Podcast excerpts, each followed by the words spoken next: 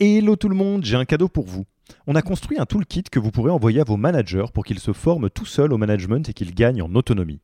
Concrètement, c'est une version do-it-yourself de notre programme de formation au leadership.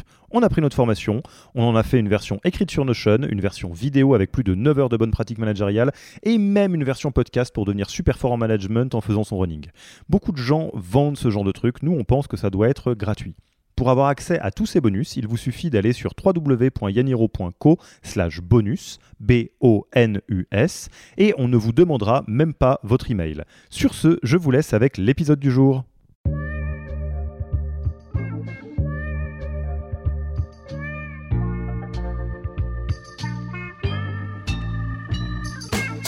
Bonjour et bienvenue dans le podcast du Human Factor. Je m'appelle Alexis Eve et tous les mercredis, je vais à la rencontre des startups les plus véloces pour rentrer en détail dans les bonnes pratiques RH qui leur permettent de faire du facteur humain un levier de croissance plutôt qu'un risque. C'est comme beaucoup d'entreprises, que ce soit une PME ou une autre, en fait, tu crois en fonction de tes besoins, mais aussi en fonction de l'argent que tu as. Le Human Factor, ce n'est pas qu'un buzzword, c'est aussi le nom de notre premier livre les clés de l'alignement entre associés, d'une organisation adaptée ou encore de la bonne relation à son travail.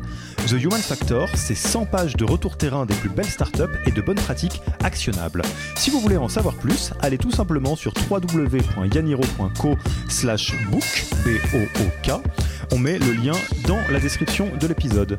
Pour l'heure, je vous laisse avec l'invité d'aujourd'hui et vous souhaite une bonne écoute. Bonjour Julie, comment vas-tu? Bah ça va et toi?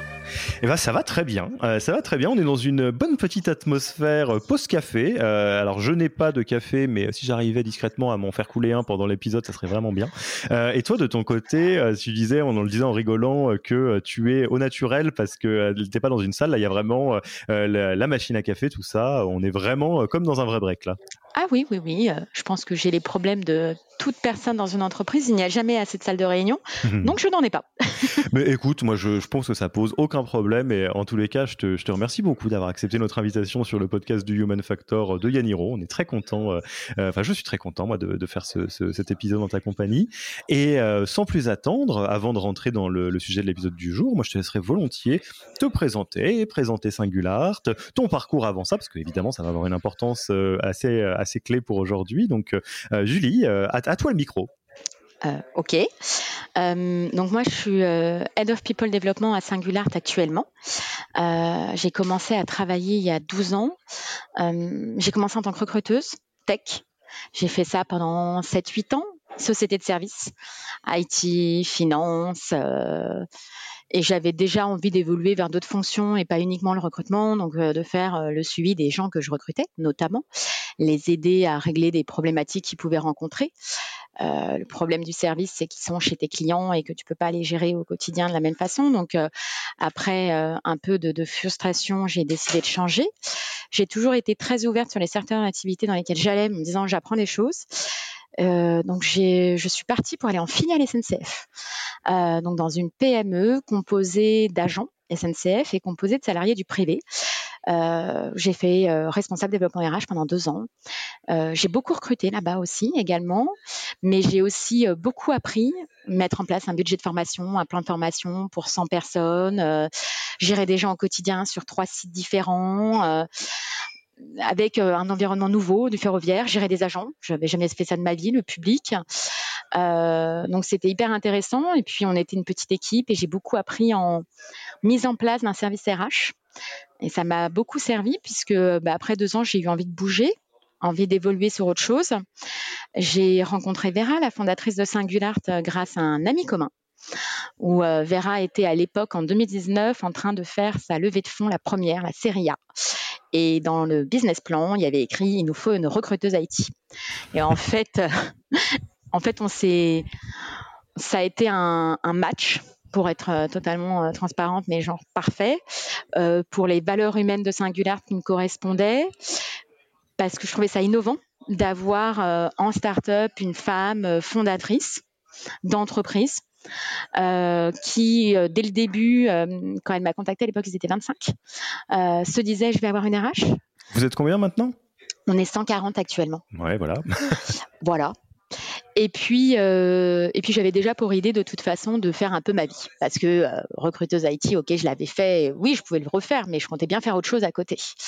Et donc j'ai rejoint Singular en février 2020 comme beaucoup, euh, ma timeline maintenant est liée au Covid, donc un mois et demi avant le confinement, euh, où au bout d'un mois, je suis devenue bah, la responsable RH avec juste une stagiaire.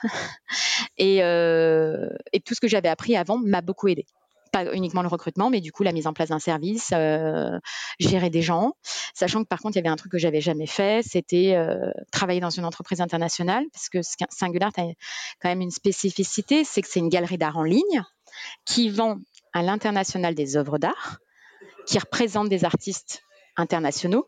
Donc en fait, on vend dans plus de 100 pays, on a des artistes qui sont présents dans plus de 100 pays, mais à Paris, dans nos bureaux parisiens, les personnes qui gèrent autant les artistes, qui gèrent la vente, qui gèrent la livraison des œuvres, sont principalement pas français. Et donc, on a 28 nationalités différentes au bureau. Et donc, je me suis retrouvée RH de plein de personnes, de plein de pays différents, au bureau, avec moi, à parler anglais au quotidien, ce qui m'était jamais arrivé, euh, à gérer des problèmes que je n'avais jamais gérés de ma vie, genre la création d'un numéro de sécurité sociale, euh, voilà, plein de trucs, euh, faire des mails sur les impôts tous les ans pour les prévenir de oui, il faut faire ta première déclaration d'impôt. Je me disais, c'est pas RH. Donc j'ai fait plein de trucs que j'avais jamais fait. Et là, on est dans une nouvelle phase euh, parce que bah, on est après la, la, série B qu'on a faite l'année dernière en novembre de 60 millions d'euros, on a continué à grandir, etc et on a pu, euh, bah, on restructure l'équipe RH. Donc, on a une VP People qui nous a rejoint il y a 15 jours. Je délaisse le recrutement après deux ans puisqu'on a une Head of TAM, pardon, qui est arrivée il y a trois semaines. Et donc, moi, maintenant, mon nouveau poste, ça va être uniquement de gérer les gens une fois qu'ils sont dans l'entreprise jusqu'à leur sortie. Yes. Et, donc, tu fais partie de ces animaux euh, rares euh, qui traversent un peu les univers, qui ne vivent pas que en start-up, qui n'ont pas passé 40 ans de carrière à la SNCF et qui voguent d'un monde à l'autre? C'est c'est vrai que je je pensais pas que c'était possible parce que pour être honnête avec toi, avant d'aller dans le ferroviaire, j'avais postulé à des startups. J'avais eu des no-go sur CV je m'en doutais, le, profil malheureusement, et on le sait, euh, euh, société de service n'est pas très bien vu. Euh, donc j'avais eu des no-go et je m'étais dit c'est vraiment un monde à part. J'avais des amis qui étaient, mais elles étaient, elles avaient déjà le réseau, elles étaient connectées. je sais pas, j'avais l'impression qu'elles avaient un langage que je n'avais pas, une posture que je n'avais pas. Donc je me disais, je me disais, j'irai jamais, j'irai jamais, c'est pas fait pour moi c'est un truc que je comprends pas. Euh, ils ont des baby foot, euh, hmm. voilà. Le, monde étanche. Mais et donc justement, c'est tout le sujet de notre épisode d'aujourd'hui. Alors euh, vous le savez, je, vais empiler les disclaimers. Hein. on, c'est ce podcast échange essentiellement avec des, des, des, profils people du monde de, de, la tech euh, française plus particulièrement. Donc on est euh, les deux pieds, euh, les deux mains dans cet épisode. Moi-même, j'utilise, j'abuse beaucoup trop d'anglicisme comme tout un chacun. Après, ça je parle anglais à la maison, donc j'ai une petite circonstance atténuante. Je, je, je, ma compagne n'est pas française. Euh, ceci étant, on sait que c'est des mondes différents. Donc, on, voulait profiter un peu de, du, du, parcours de Julie pour faire un épisode sur les idées reçues sur les startups, la différence d'un monde à l'autre, ce qui est vrai, ce qui est pas vrai. Et idéalement, ça servira tout autant euh, à nos amis de, grands groupes de PME qui se disent tiens, mais est-ce que je peux rentrer dans le monde startup ou est-ce que c'est un monde étanche dans lequel j'ai pas le droit d'aller euh, que à nos amis euh, de startup pour avoir un peu une vision sur ce qui se passe ailleurs, quoi, dans les dans les autres univers. Donc, qu'est-ce que t'en dis, Julie? On y va? Parfait. Ok, top. Bah, reprenons un peu de, depuis ta vie euh, pré-Singulart, on va dire. Euh, en toute honnêteté, et, je, suis sûr que euh, on se pardonnera le, stéréotype, avant de rentrer en start-up, quelles étaient un peu les idées reçues, les, images que tu te faisais, ce qui s'avérait être vrai ou pas vrai après, mais en gros, c'était quoi les, les, caricatures du milieu start-up que tu avais en tête? J'avais pour idée qu'il fallait avoir un certain type de diplôme parce que euh, quand tu voyais euh, les CV des gens en start-up, ils avaient fait des super écoles. Moi, pour être honnête, hein, il suffit d'aller voir mon profil LinkedIn. Je n'ai pas fait une grande école. Je n'ai pas fait une grande école de commerce et une grande école d'ingé. Donc je me disais bon, déjà, j'ai pas le diplôme. J'avais l'impression qu'il fallait être méga cool parce qu'ils avaient l'air tous méga cool en Stan Smith. Alors je porte des Stan Smith, mais je me disais je suis pas méga cool. Et puis, euh, j'avais l'impression que fallait avoir un certain type de parcours professionnel. Et que donc, si tu n'avais pas connu, fait les bons stages, dans les bonnes écoles ou dans les bonnes, enfin dans les bonnes entreprises, dans les bonnes startups dès le début, tu n'allais jamais y rentrer. Qu'en fait, il n'y avait pas une possibilité si tu n'y avais pas grandi, en fait, en quelque sorte, dès ton post-diplôme, pour toi d'y aller. Et que donc, ils n'acceptaient pas les personnes ayant des parcours autres à les rejoindre. Donc des gens de grands groupes ou euh, des gens de sociétés de services ou euh, des gens qui n'avaient pas connu l'hypercroissance. J'avais l'impression qu'il fallait avoir connu l'hypercroissance pour pouvoir y aller. J'avais l'impression qu'ils cherchaient, euh, oui, un peu de l'entre-soi. C'était de l'entre-soi. J'avais l'impression que c'était un peu que des copier-coller que, euh, en effet, il y avait beaucoup d'anglicisme. Alors, j'ai toujours utilisé un peu d'anglicisme, mais on le fait tous. C'est un truc. Euh, moi, euh, dans le ferroviaire, on me l'a reproché que j'utilisais trop des mots anglais. J'avais jamais fait autant une entreprise qui voulait utiliser que des mots français. Mais j'ai lu, j'avais l'impression que les, les, titres de poste ne voulaient rien dire. Je comprenais pas. Je savais pas ce qu'était une Chief Happiness Officer. J'ai jamais eu ça dans mes boîtes précédentes, une Chief Happiness Officer. Et je me disais, mais c'est quoi ce truc? Et et j'ai lu, et, je te l'ai déjà dit, mais j'ai lu deux livres, moi, avant d'y aller. J'ai lu Startup Nation et j'ai lu Bullshit Job. Et en fait, j'ai lu des livres qui étaient contre la startup avant d'intégrer Singular, de toute façon j'avais déjà signé mon contrat de travail. Hein.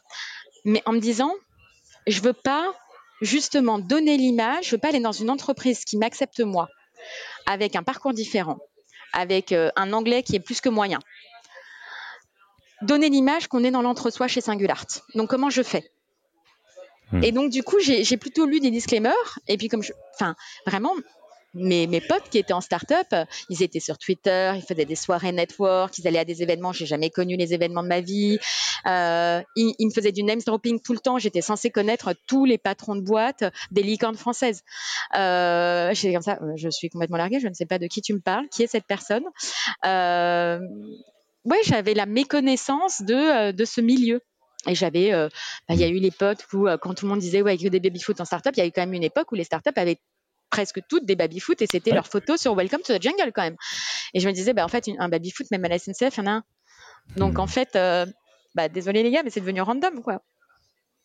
Et, et, et, alors, attends, on va les prendre un par un quand même. Moi, je vais jouer. J'ai trop envie de jouer avec avec toi là sur ce sujet-là. C'est des sujets qui me font qui me font beaucoup rire.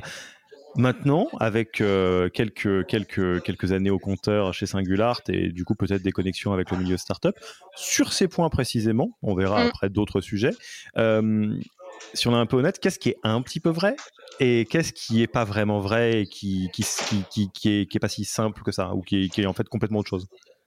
Je vais te dire ce que j'en pense. Je vais mouiller la chemise, je vais pas faire semblant, hein, t'inquiète pas. Non, mais en fait, je pense que l'histoire des diplômes, elle est vraie suivant les startups et suivant les fondeurs.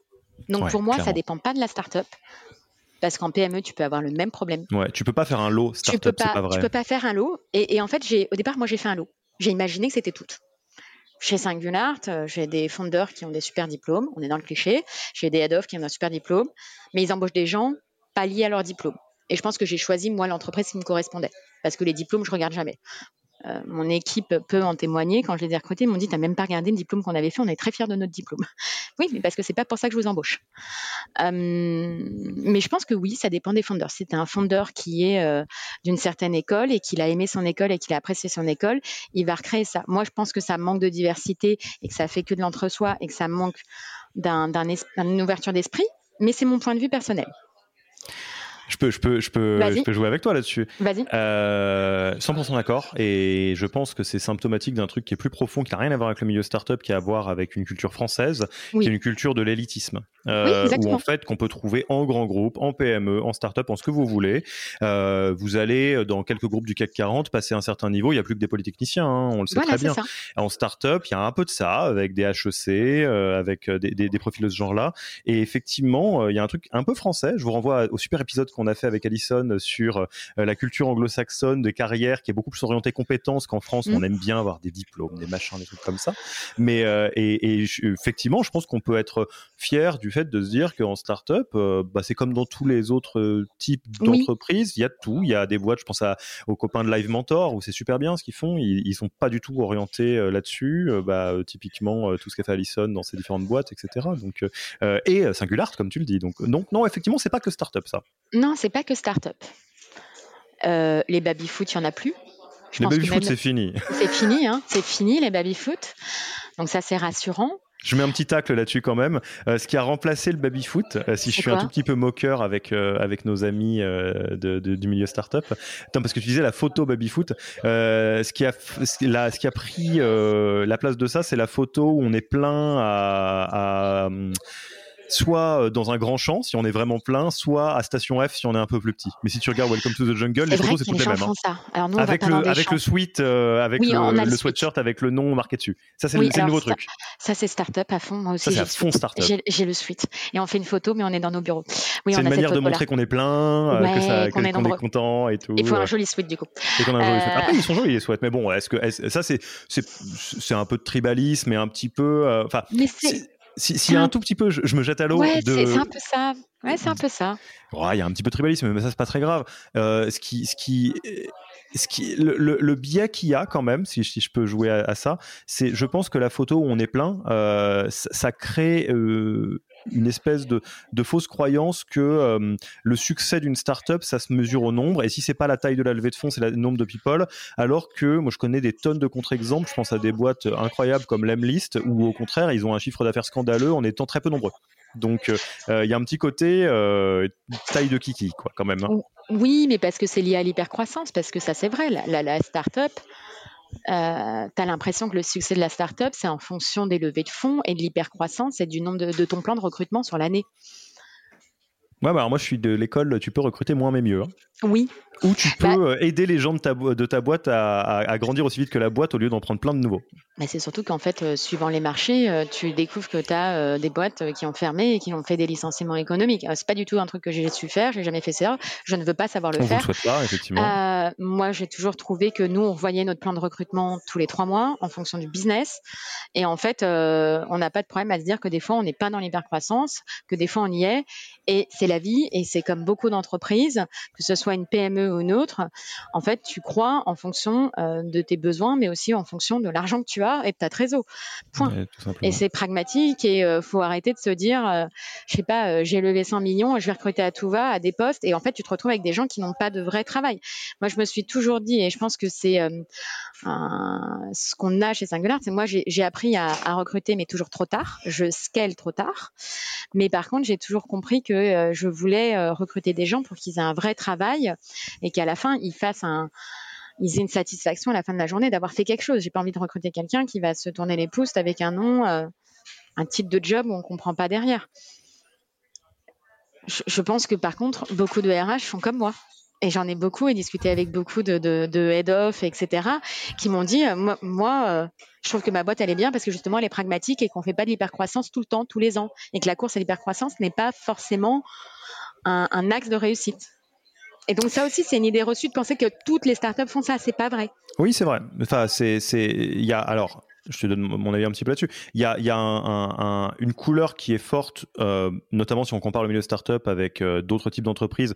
Euh, d'une part parce que parce qu'il y a tout ce qui est tout ce qui dépend des levées de fonds.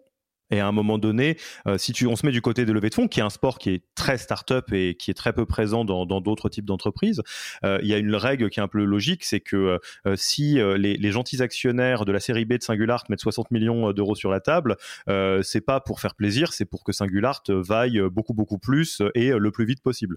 Donc il y a, quelque chose qui est de l'ordre de la croissance qui est financée par de la de la, prise de participation, enfin par de l'equity quoi, et versus lever de l'argent à la banque euh, qu'on remboursera, qui crée un peu une certaine forme de vitesse euh, qu'on va retrouver dans la plupart des startups qui sont financées. Mais après, toutes les startups ne sont pas financées par levée de fonds, c'est pas tout à fait vrai. Il y a beaucoup de croissants de, startups qui sont euh, rentables, qui bootstrap. Euh, et il y a aussi une autre une autre réalité qui est que même dans les startups qui sont financées par levée de fonds, on n'est pas toutes les boîtes ne font pas de l'hypercroissance tout le temps. Et euh, du coup, ça c'est pour un peu les, levées de fonds, mais euh, il y a pas mal de choses d'autres que tu as abordées. Qu'est-ce qu'il ce qu'il en est des autres sujets comme le, name dropping, avoir le bon parcours et, tout le reste? Où est-ce que tu en es maintenant deux ans après?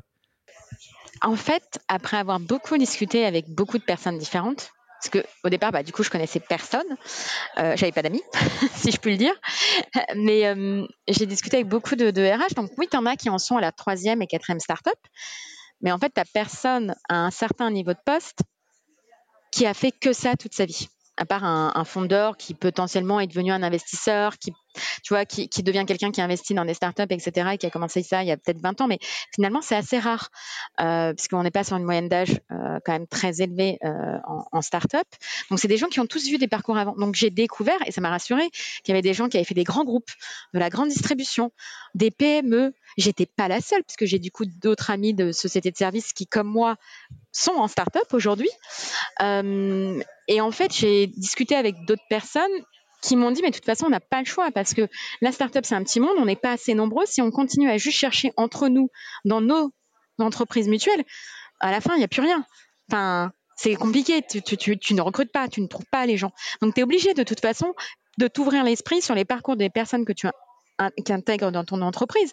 Puisque quand tu es dans une phase où euh, euh, tu as toutes les startups qui en 2021 recrutent à mort, bah, euh, si tu cherches qu'en startup, en fait, tu as 10% du marché des candidats que tu peux contacter. Donc, c'est pas possible. Donc, en fait, je me suis rendu compte que ce n'était pas le cas. Et, alors, c'est encore plus drôle que ça vu de ma fenêtre. Moi, ça me fait, ça me fait beaucoup rire. Ça, c'est l'éléphant dans la pièce. C'est que le métier de, je vais dire des RH, hein, parce mm. qu'on on va pas dire euh, VP People, mais en gros, une fonction People qui euh, est vraiment euh, senior, etc. en startup, en France, c'est hyper récent. Euh, c'est-à-dire que pourquoi est-ce que euh, c'est pas simple de, trouver des profils qui ont fait euh, moult startups? Bah Parce que en 2000, on va dire 2016, bah les startups elles recrutaient pas ces profils-là. Donc il y a, bien un ou deux, enfin plutôt une ou deux d'ailleurs, c'est beaucoup de, femmes super talentueuses qui ont le parcours nickel chrome, mais alors elles se comptent sous les doigts d'une main. et en gros, elles ont été. C'est pas que elles, elles ont le bon parcours, c'est qu'elles ont eu la chance de tomber sur les quelques startups qui recrutaient des DRH. Et, et du coup, euh, ce qu'on observe dans la vague, là, à l'heure où on se parle en 2022, que moi je trouve fantastique, c'est qu'il y a de plus en plus de startups qui se disent ah, mais alors attends, ça serait quand même vachement bien d'avoir quelque chose qui ressemble un peu à un DRH ou une DRH. Du coup, ils cherchent, il y a le réflexe startup de dire, on va chercher quelqu'un qui l'a déjà fait pour la startup d'à côté, sauf que ça n'existe pas, ou il y en a pas. Euh, et donc, un mm. peu forcé, euh, ils, prennent des profils un peu différents. Et c'est là où il se passe quelque chose que je trouve génial. C'est que tu me diras, toi, comment tu l'as vécu, mais il y a beaucoup de, de, de, de, de Julie de ce monde qui arrivent en startup en se disant, oh là là, est-ce que je vais être à la ramasse? Est-ce que c'est le futur Et qui se rendent compte, ah ouais, non, mais en fait, euh, là, il y a un petit peu de boulot, euh, les enfants, parce que vous étiez pas habitués. Alors, je sais pas comment c'était côté Singular. Et c'est plutôt l'inverse qui se passe. C'est-à-dire, tu as des gens hyper talentueux qui viennent de grands groupes, qui sont capables d'aider des startups à structurer la fonction people parce qu'ils ne l'ont jamais fait. Mais en fait, c'est comme euh, tu recrutes, tu es dans une PME classique, tu recrutes quelqu'un d'un grand groupe, tu as toujours l'adaptation à l'entreprise. Est-ce que cette personne va s'adapter à faire de l'opérationnel et de la stratégie au même moment? Mais ça se pose pour une n'importe quelle entreprise en fait demain n'importe quelle petite entreprise qui doit croître rapidement. Moi je sais que j'ai eu de la chance. Au début je me suis dit je, vais être à l'armage toute seule euh, en plus j'ai pris mon poste j'avais un confinement euh, on grandissait à mort moi je ça toi tu as joué le jeu en mode difficile hein, cela dit. Ah oui mais au-delà de ça c'était j'avais de la chance. Hein. On n'avait pas d'activité partielle, euh, on grandissait, on recrutait. Donc je me disais, je te plains pas. Néanmoins, j'étais comme ça, je ne sais pas faire. Enfin, je ne sais pas grandir, faire grandir mon équipe. Je ne sais pas quand est-ce que je dois recruter. Je me rends compte que je le fais toujours trop tard. Donc je suis sous l'eau et je suis fatiguée quand je commence à chercher quelqu'un. Donc j'aurais dû le faire il y a six mois. Et j'ai euh, et je vais faire du name dropping du coup parce que ça c'est vrai. Les gens en font, mais j'en fais aussi. Jessica Dornica, qui est déjà. Ah, euh, J'attendais. Une des personnes qui, pour le coup, est là depuis longtemps. Oui, mais en fait, elle m'a parlé de son parcours. Elle m'a dit, mais t'inquiète, je l'ai vécu. Et en fait, elle m'a rassurée. Elle m'a dit, t'inquiète, je l'ai vécu. Elle me dit, oui, tu scales trop tard. La prochaine fois, tu sauras. Et elle me dit, euh, dis-toi que s'ils te disent de recruter, il faut que tu les écoutes, il faut que tu y ailles, même si tu n'as pas l'habitude. Et en fait, elle, euh, on, se voit régulièrement, des fois, des, des events ou des, des, apéros ou quoi que ce soit, bref. Et euh, on se voit, et à chaque fois, en fait, elle me donne son retour parce que oui, elle en est à 3, 4, je sais plus. Et en fait, elle, a cette connaissance-là parce qu'elle a acquis ce, ce, Rex-là. Mais au début, elle, m'a dit, j'étais comme toi. Et elle me dit, c'est pour ça que j'ai créé une communauté RH, parce que justement, bah, on était un peu à part, je me sentais un peu solo communauté qui, moi, m'aide beaucoup aujourd'hui. Et il y a encore pas longtemps, euh, j'ai rencontré euh, deux RH de, petites startups qui grandissent très vite euh, lors d'un événement et qui m'ont dit Je suis complètement perdue, je sais pas quoi faire. Et là, je me suis retrouvée moi. Je me suis retrouvée moi il y a, un an. Et j'aurais dit Ouh, t'inquiète, je connais. On l'a tout vécu. et, alors, ça, me fait un peu le lien avec le name dropping parce que tu l'as dit toi-même, tu name drop. Ça me donne. Je, vais te dire un petit peu moi ce que je vois sur la pratique du name dropping et tu me diras toi comment tu l'as vécu mm. si, si tu le veux bien. Euh, je pense qu'il faut comprendre que dans le milieu startup, il y a deux types de name dropping. Il y en a un qui est pas hyper cool, mais un qui est très très bien et qui cache quelque chose de plutôt joli. Celui qui est pas cool, c'est le name dropping classique qui est snob. Tu connais Xavier? Ah ouais, je connais Xavier, ouais. Niel, tu, tu, dis pas le nom de famille, ça fait beau et tout. Euh, Jean, Jean de la Roche Rochard. Enfin, tous les gens qui ont un, prénom et pas un nom après, c'est hyper classe. Et il y a le truc qui, allez, coming out, euh, qui moi me rend fou et, et qui qui qui qui, qui, m'agace, c'est euh, sous prétexte que tu es dans le milieu startup, tu as l'impression que tu dois connaître tout. Et alors moi, je vais y aller, je passe, enfin c'est trop grand, je peux pas connaître tout. Tu connais telle startup? Mon Dieu, il y en a 20 000 des startups, je peux pas connaître tout.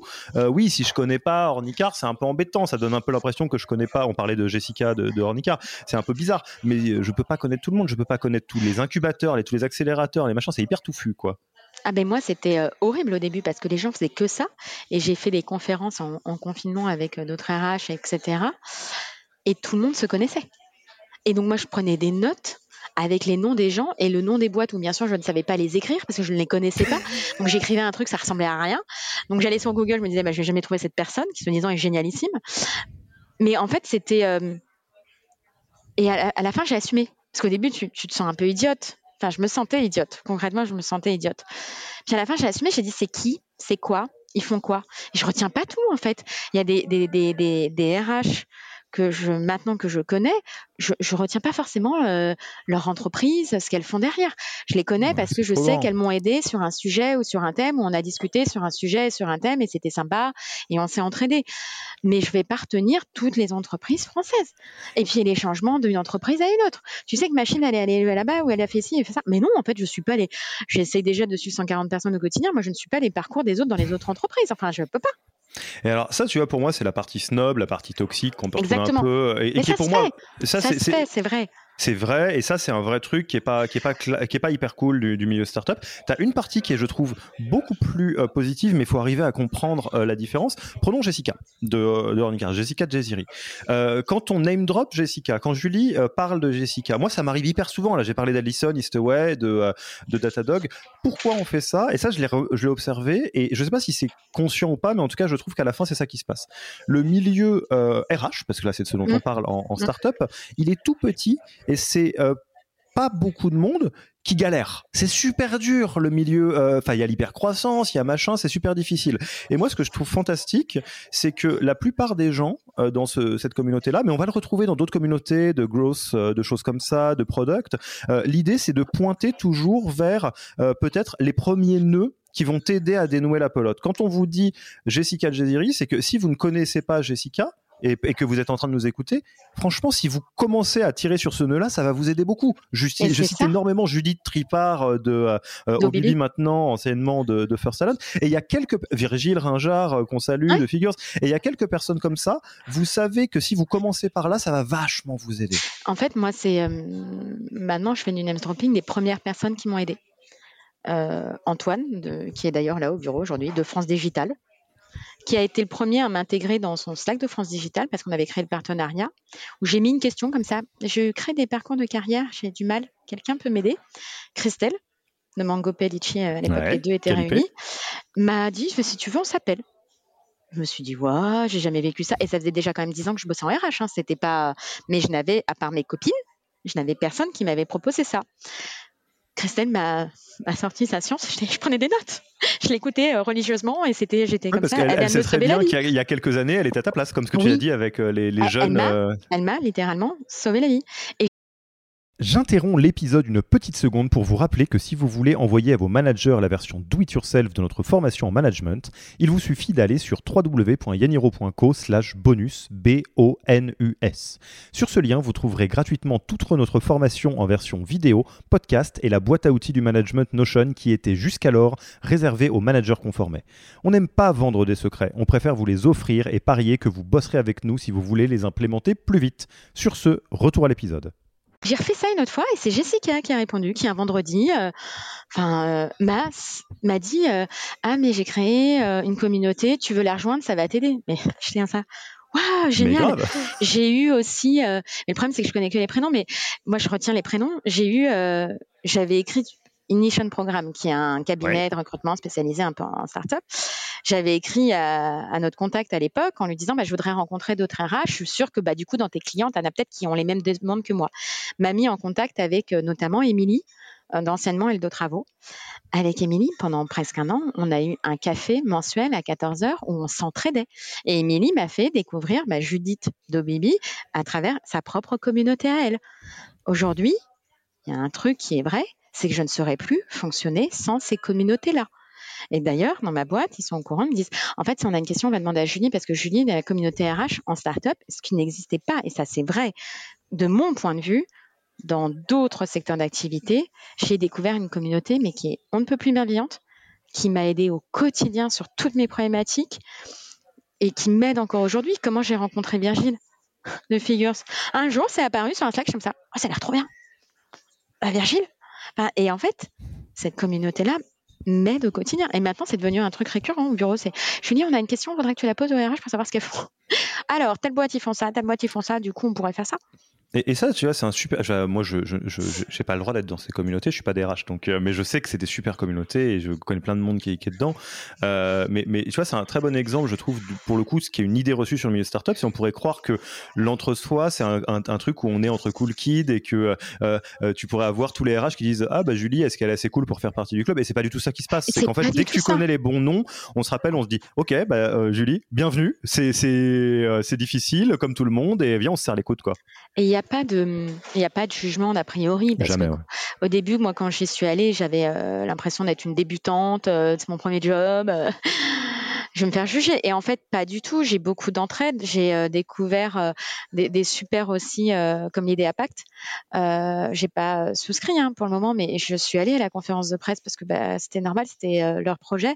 Mais eux, tous ensemble, ils ont créé l'idée à Pacte. Enfin, une communauté a créé ça. Et là, je me dis, bah, en fait, c'est génial. Et ça, pour moi, c'est le gros plus. C'est une fois que tu y es, tu discutes avec quelqu'un, cette personne va t'aider, va te permettre de rencontrer d'autres personnes qui vont t'aider. Et, et aujourd'hui, en fait, c'est ça, c'est mon gros plus, moi, de, mon secteur d'activité, c'est vrai, de la startup. J'avais pour idée reçue que chaque startup est hyper concurrente, tu discutes pas avec le concurrent. Tous les fondeurs font ça. Ils discutent avec les concurrents au quotidien, ils s'entraident au quotidien de fondeur à fondeur. Et là, tu te dis, euh, ah bon, ils font ça Je savais pas.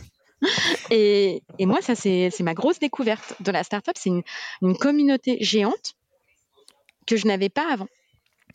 Donc, euh, on, reprend sur ce qu'on s'est dit, sur les idées reçues. Baby Foot, c'est fini, mais ça a été remplacé par la jolie photo avec les sweet kimono. Euh, ensuite, on avait quoi? Est-ce que c'est élitiste? Ça peut l'être, mais comme n'importe quelle boîte, mm. il y, a, y, a, tout. Il y a des boîtes très élitistes, des, des boîtes moins, moins élitistes et très ouvertes. Euh, le côté, euh, il faut absolument avoir fait euh, le bon parcours startup. Ah, il y a peut-être des founders qui aimeraient bien. Il y a des founders. Mais de toute façon, ils trouveront pas. parce que c'est trop nouveau. Ils, ils essayent pendant six mois et puis après, ils changent. oui, c'est exactement ça qui se passe, hein, globalement. Tu vois l'offre en euh, ligne. Euh, et, donc, euh, vous l'avez compris, si, si vous n'avez pas le parcours 100% pure startup et que vous vous posez la question de basculer dans le milieu startup, why not hein, De toute façon, c'est vous avez tout à fait vos chances. Mm. le côté name dropping un peu snob, il y a, c'est vrai, mais il y a aussi le name dropping qui sert juste à pointer vers les bonnes ressources et donc les mm. bonnes communautés. et, et moi, il y a un, un partie qu'on n'a pas encore abordée qui m'intéresse. C'est euh, pour le coup, tu n'es pas un lapin de six semaines sur les RH, c'est pas ton premier job, donc tu as fait des ressources humaines mm. dans d'autres structures. Mm. À quel point c'est différent le métier en startup, au-delà de tout le délire, le jargon, le bidule, les spécificités un peu type les levées de fonds. À quel point c'est différent, à quel point c'est pareil, à quel point, euh, euh, enfin, qu'est-ce qui change quoi dans le métier, pas les conditions de travail ce qui est assez surprenant, c'est que moi j'ai commencé par du recrutement, je les ai trouvés très matures sur du recrutement structuré. Euh, je suis comme ça, waouh, ils savent faire des entretiens structurés, ils ont des scorecards. Waouh, j'ai jamais vécu ça. Je les ai trouvés. Euh, en fait, c'est vrai que les fondeurs en startup sont, heureusement pas tous, mais souvent jeunes. Donc c'est des et quand ils sont pas jeunes, ils ont heureusement d'expérience, beaucoup d'expérience. Mais je trouve qu'il y a un truc des fondeurs, c'est que c'est des gens qui lisent beaucoup et qui se remettent en question régulièrement. Donc moi, j'ai découvert que sur la RH, ils étaient quand même très matures sur leur vision, leurs valeurs, leur culture d'entreprise. L'opérationnel, ils savent pas faire, oui. Euh, choisir un coef euh, pour un contrat de travail et en même temps en PME, euh, moi mes boss, ils s'en fichaient, on laisse ça à la RH. Mais j'ai la différence, c'est que je les ai trouvés beaucoup plus impliqués sur mes sujets RH que d'autres euh, que d'autres entreprises. Ma PME précédente, euh, pendant un an et demi, j'ai eu un DG qui était très impliqué sur le recrutement. C'était euh, hallucinant pour l'ensemble de la boîte parce que ça c'était pas normal. Mais parce qu'on n'était pas en hypercroissance. On recrutait 40 personnes par an, c'est pas de l'hypercroissance. Pour une PME, c'est beaucoup, hein. mais pas pour pour une PME de 100 personnes surtout, mais pas pour une start-up. Mais il était très impliqué et j'avais beaucoup aimé ça, d'interagir directement avec des fondeurs sur des sujets strates. Et, moi, j'ai eu bah, pendant deux ans, euh, Vera, président d'entreprise, ma boss en direct, très impliquée sur tout, tous les sujets RH. Ce qui n'est pas différent, c'est le job au day-to-day. Tu fais toujours ta paye, tu fais toujours tes contrats de travail, tu fais toujours tes promesses d'embauche. Tu as toujours les mêmes problématiques. Hein la gestion des gens, les mêmes problèmes, le problème de communication éternelle dans le monde de l'entreprise, il est pareil partout. Et pourtant, je gère 28 nationalités différentes où on me parle d'international et on m'a dit, oh, Julie, tu vas voir, c'est interculturel, c'est génial. En fait, je les gère comme euh, parce que tout c'est pareil. Et moi, c'est pareil. Et ça, bah, le boulot ne change pas. C'est juste que, par contre, tu dois le faire plus vite et peut-être moins bien, surtout dans des périodes où ça va très vite. Donc, euh, get things done, là, c'était la phrase de mon fondeur quand je suis arrivée, j'ai compris. Euh, j'ai délivré au début beaucoup et j'ai mis des process quand j'avais du temps. j'ai recruté trop tard et ça, c'est vrai que moi, j'avais jamais géré une équipe de six personnes avant Singulart. Et, et ça, j'ai découvert ça mais le contenu du taf, il reste le même. Et notamment, euh, quand je conseillais des amis qui allaient en RH, ils me disent oh, Tu fais quelque chose de totalement différent Je leur dis Alors non, pas du tout. C'est le même boulot, c'est les mêmes outils. Des fois, il y en a des nouveaux et ça, c'est cool. J'ai plus d'argent, ça, c'est cool. La seule différence, c'est que moi, je gère des internationaux. Donc, en fait, ce que je fais, d'autres boîtes le font pas, mais comme n'importe quelle autre entreprise le ferait pas. C'est tout. Et, alors, je vais, je vais, je vais pas te. Si, tu veux dire Joker, tu pourras, parce que je veux pas que tu te retrouves embêté avec Singular ou des, boîtes que tu as vues, mais euh, tu as dit un peu le recrutement. Tiens, dis donc, vachement bien, l'implication des founders, vachement bien, euh, euh, le, le, sujet de culture, mission, vision, valeur, vachement bien. Et effectivement, je te rejoins. Il y a quelques sujets, dont ceux que tu viens de citer, dans lesquels les, les startups sont plutôt en avance sur les mmh. grands groupes. Euh, pour des raisons qui se comprennent très bien par ailleurs, le recrutement c'est darwinien. Hein. Euh, vu que de toute façon tu dois recruter plein de monde, t'as pas le luxe de faire les choses moyennement bien. Donc en général l'onboarding est bon aussi. Enfin voilà, tout est, tout est assez bien foutu là-dessus. Euh, on est plutôt à la pointe de ce qui se fait. Les missions, vision, valeur, pareil. Hein, en, grand groupe, tu peux te permettre de claquer un fric fou pour avoir des phrases qui servent à rien et de les mettre en fond d'écran. en startup, tu peux pas trop parce que vu que tu vas tripler de taille, t'as intérêt à avoir une colonne vertébrale quand même. Et ça, c'est ta culture. L'implication des founders, pareil. Et alors, c'est quoi les sujets sur lesquels, euh, on va dire, dans le match, les grands groupes ou les PME, euh, enfin les boîtes autres que start-up, gagnent dans le, le, le, le, grand euh, écosystème des sujets people? Parce que les, start les startups ne sont pas en avance surtout, je pense pas. La, la, fidélisation des collaborateurs. Oui. Gros sujet. Moi, je m'en occupe, mais parce qu'en fait, le turnover en startup, il est plus important que dans un grand groupe ou dans une PME classique. Et donc les gens changent plus facilement et c'est le côté startup. Tu me dis c'est cool, j'y vais, j'y vais pour deux ans et je pars au bout de deux ans. Mais du coup, le gros sujet, c'est comment tu fais en sorte que les gens restent euh, chez toi. Et là, c'est vrai que les grands groupes, ils ont des programmes qu'ils ont éprouvés, qu'ils ont changé, qu'ils ont fait évoluer et qui sont plus éprouvés que ceux que je mets en place. Mmh. Oui. Alors, j'imagine que tu as peut-être d'autres choses, mais je vais réagir sur, euh, sur celui-là. Euh, ça, c'est un sujet sur lequel je vais le dire avec toute la tendresse que j'ai pour toutes les personnes qui nous écoutent, qui sont en startup, et aussi pour tout le soutien de ceux qui ne sont pas, à celles et ceux qui ne sont pas encore en startup. Euh, les, les, tout ce qui tourne autour de la hum, comment on appelle ouais la fidélisation les ou, la, les parcours de carrière. Enfin en gros tout ce qui fait que, quelqu'un va rester plus longtemps et mm. s'épanouir plus dans la boîte les startups on est euh, au Moyen Âge. Euh, et c'est un peu euh, moi je vois ça du le verre à moitié plein c'est-à-dire qu'il y a plein de choses qu'on peut faire mais tu vois typiquement je parlais pour pour c'est notre écurie ça mais le nombre de, de founders ou de RH de startups qui nous disent tiens ça serait vachement bien de former vos, nos managers ah bah oui, peut-être. Mais c'est ça. En fait, le... en fait, tu as, des, des entreprises où ils ont des, startups qui sont plus, enfin, sont maintenant assez grandes, mais qui ont compris dès le début qu'ils devaient faire les deux en parallèle. Trouver des bonnes personnes pour recruter et en même temps mettre en place tout de suite des programmes de fidélisation, créer des grilles de salaire, créer euh, des parcours de carrière.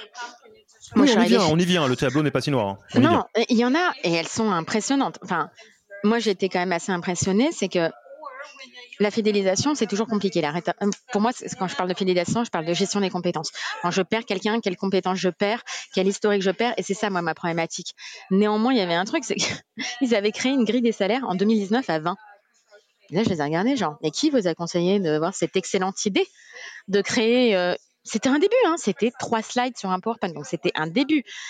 Mais ils m'ont dit oui, euh, bah c'est pour l'équité, pour éviter l'inégalité homme-femme. Ah ouais, mais au-delà de ça, ça c'est cool. Donc j'avais une super base. Ce que je n'avais pas, c'était l'expliquer aux gens. Hmm. Comment j'expliquais que certaines personnes étaient à un certain level et d'autres à d'autres levels. J'ai perdu du temps, j'ai mis un an à le faire. Un an. Un an, on sait qu'en startup, c'est hyper long.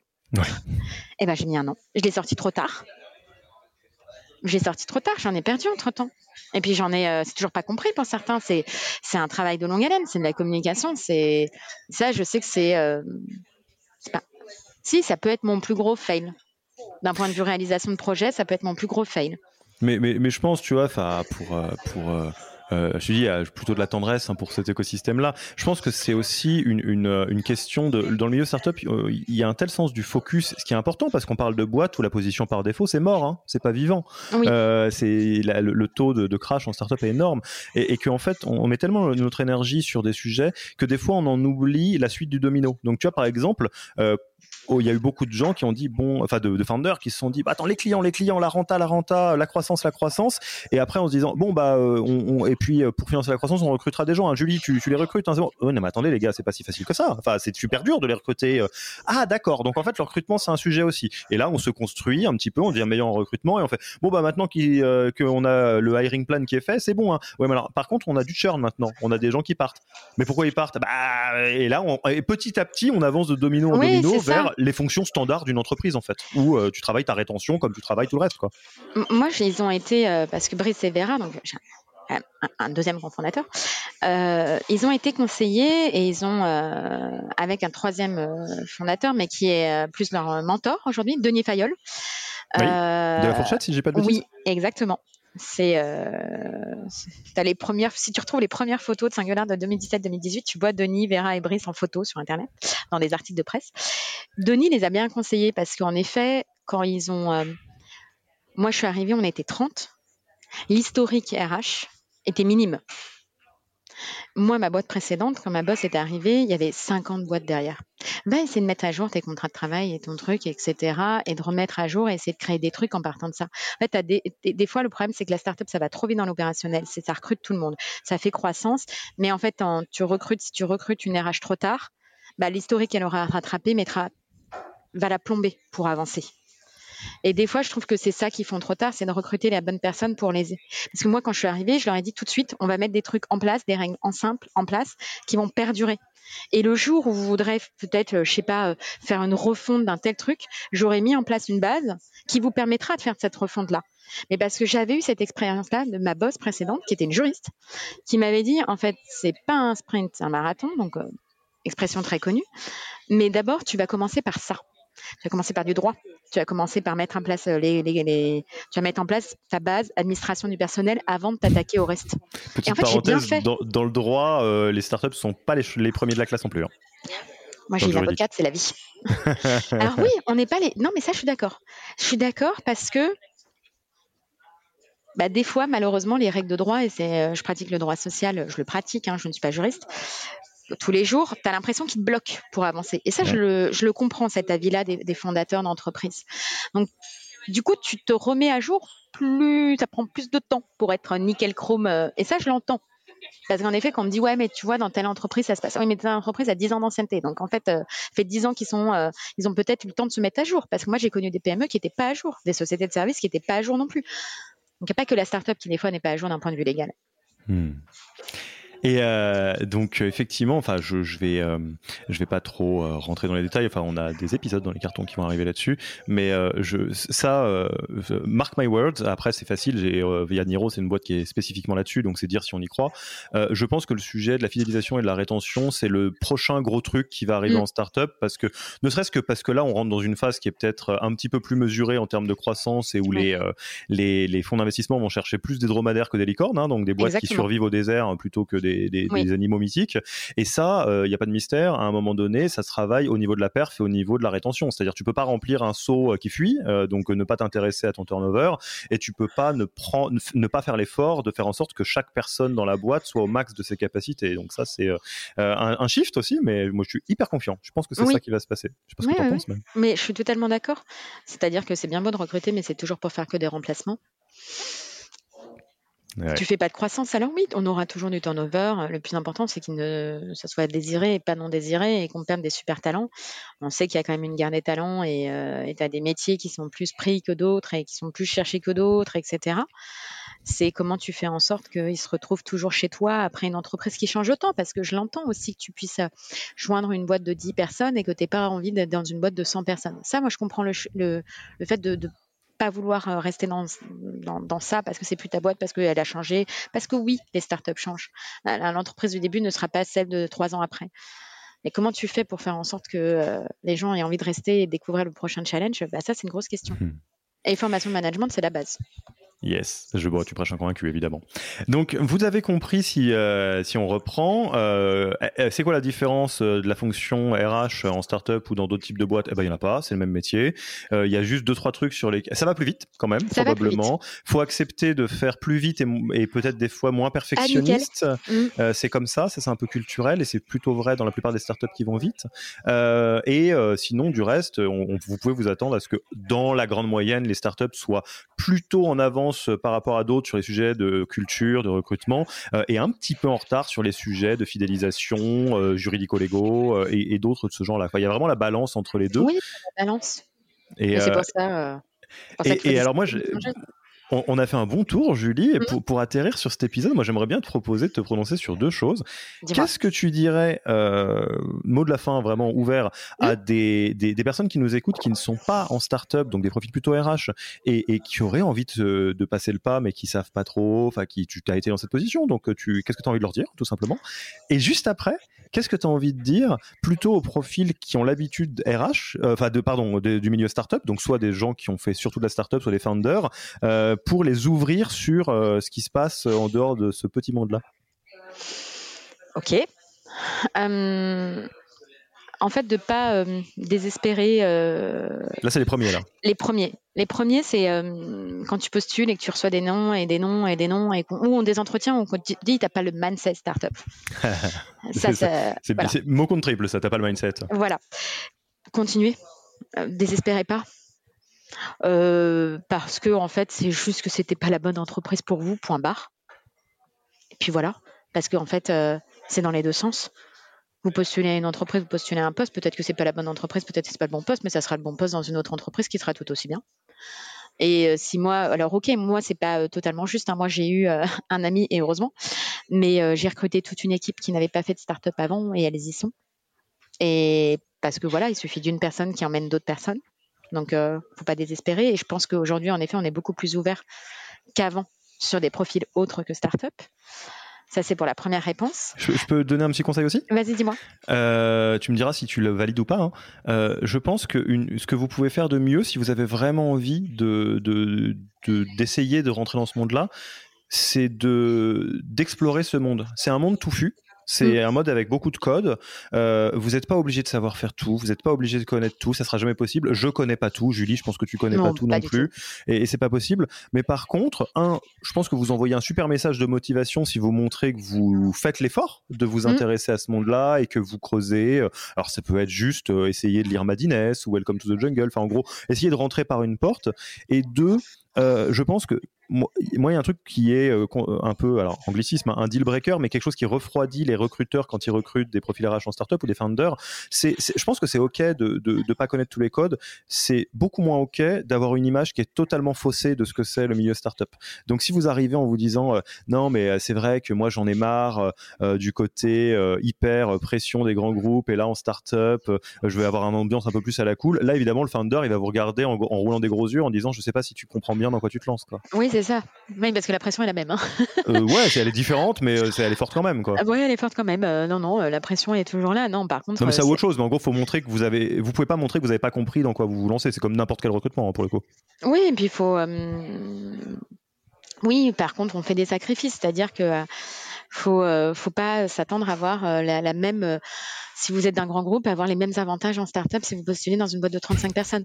Ah oui, contre, ça aussi. Ça aussi. Bah oui, mais c'est du vécu il y a encore peu. Euh, oui, vous allez faire sûrement des sacrifices au début. Mais si ça vous éclate et que vous trouvez un job qui a plus de sens et une entreprise qui a plus de sens dans laquelle vous vous sentez bien, bah, et que c'est ça que vous cherchez surtout, en fait, c'est fait pour vous.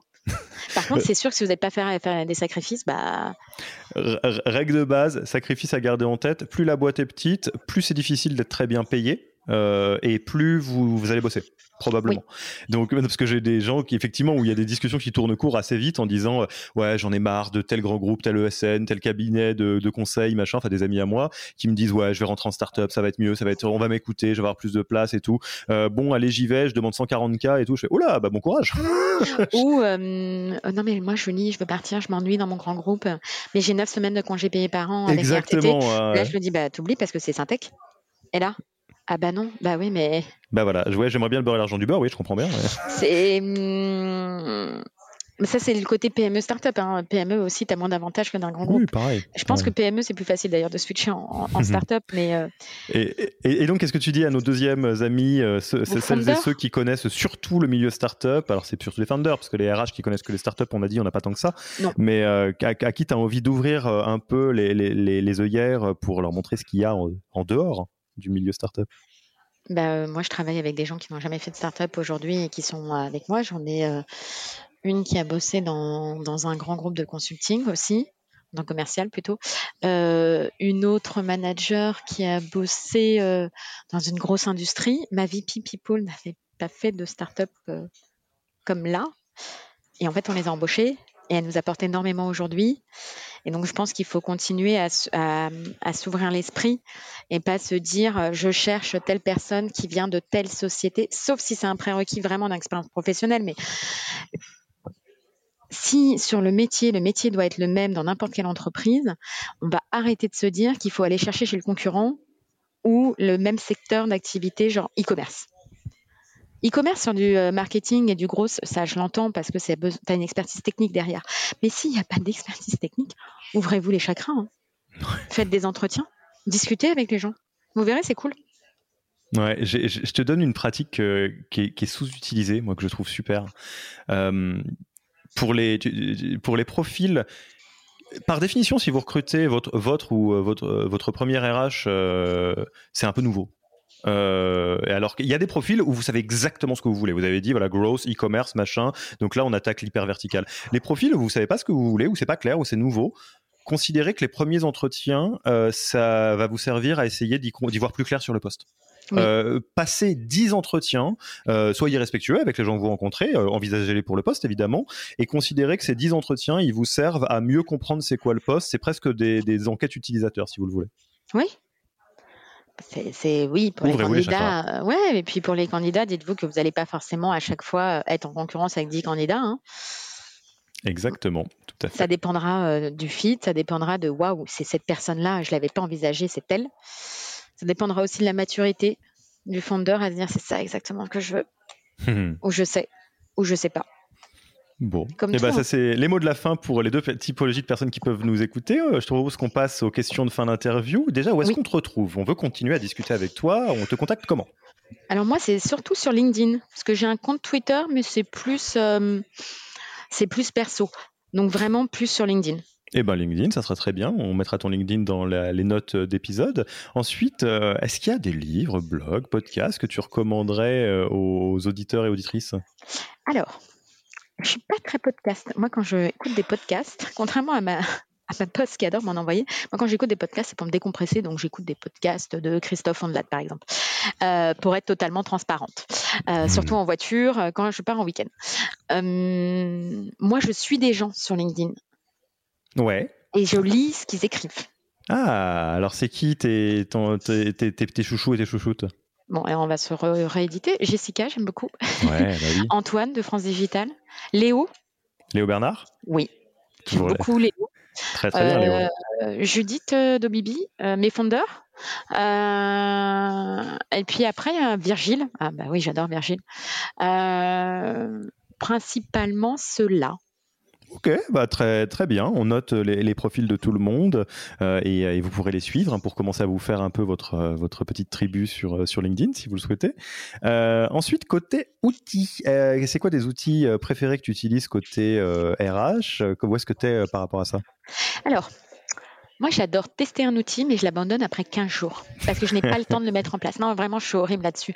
Je dis toujours à mon équipe, viens, venez, on va tester ça, on va tester ça. Et puis après 15 jours, en fait, je suis déjà, je suis déjà partie. Donc, tu as un cimetière d'outils quelque part. J'ai un cimetière d'outils. Euh, je reçois des mails. Euh, vous n'êtes pas venu depuis un an sur la plateforme? Hein, je suis Les gens qui essayent de t'activer. Alors, regarde telle fonctionnalité. Oui, non, c'est pas le sujet. Donc, je suis un, un enfer. Euh, le seul outil que j'ai mis en place chez Singular depuis 9 ans, c'est un ATS. Donc, vraiment, je suis nulle en outils. T'en es contente de ton ATS Oui. C'est qui? C'est quoi? Je n'utilise plus maintenant, mais oui. Lever. Lever. Ok, bon, on note celui-là déjà. Grand classique.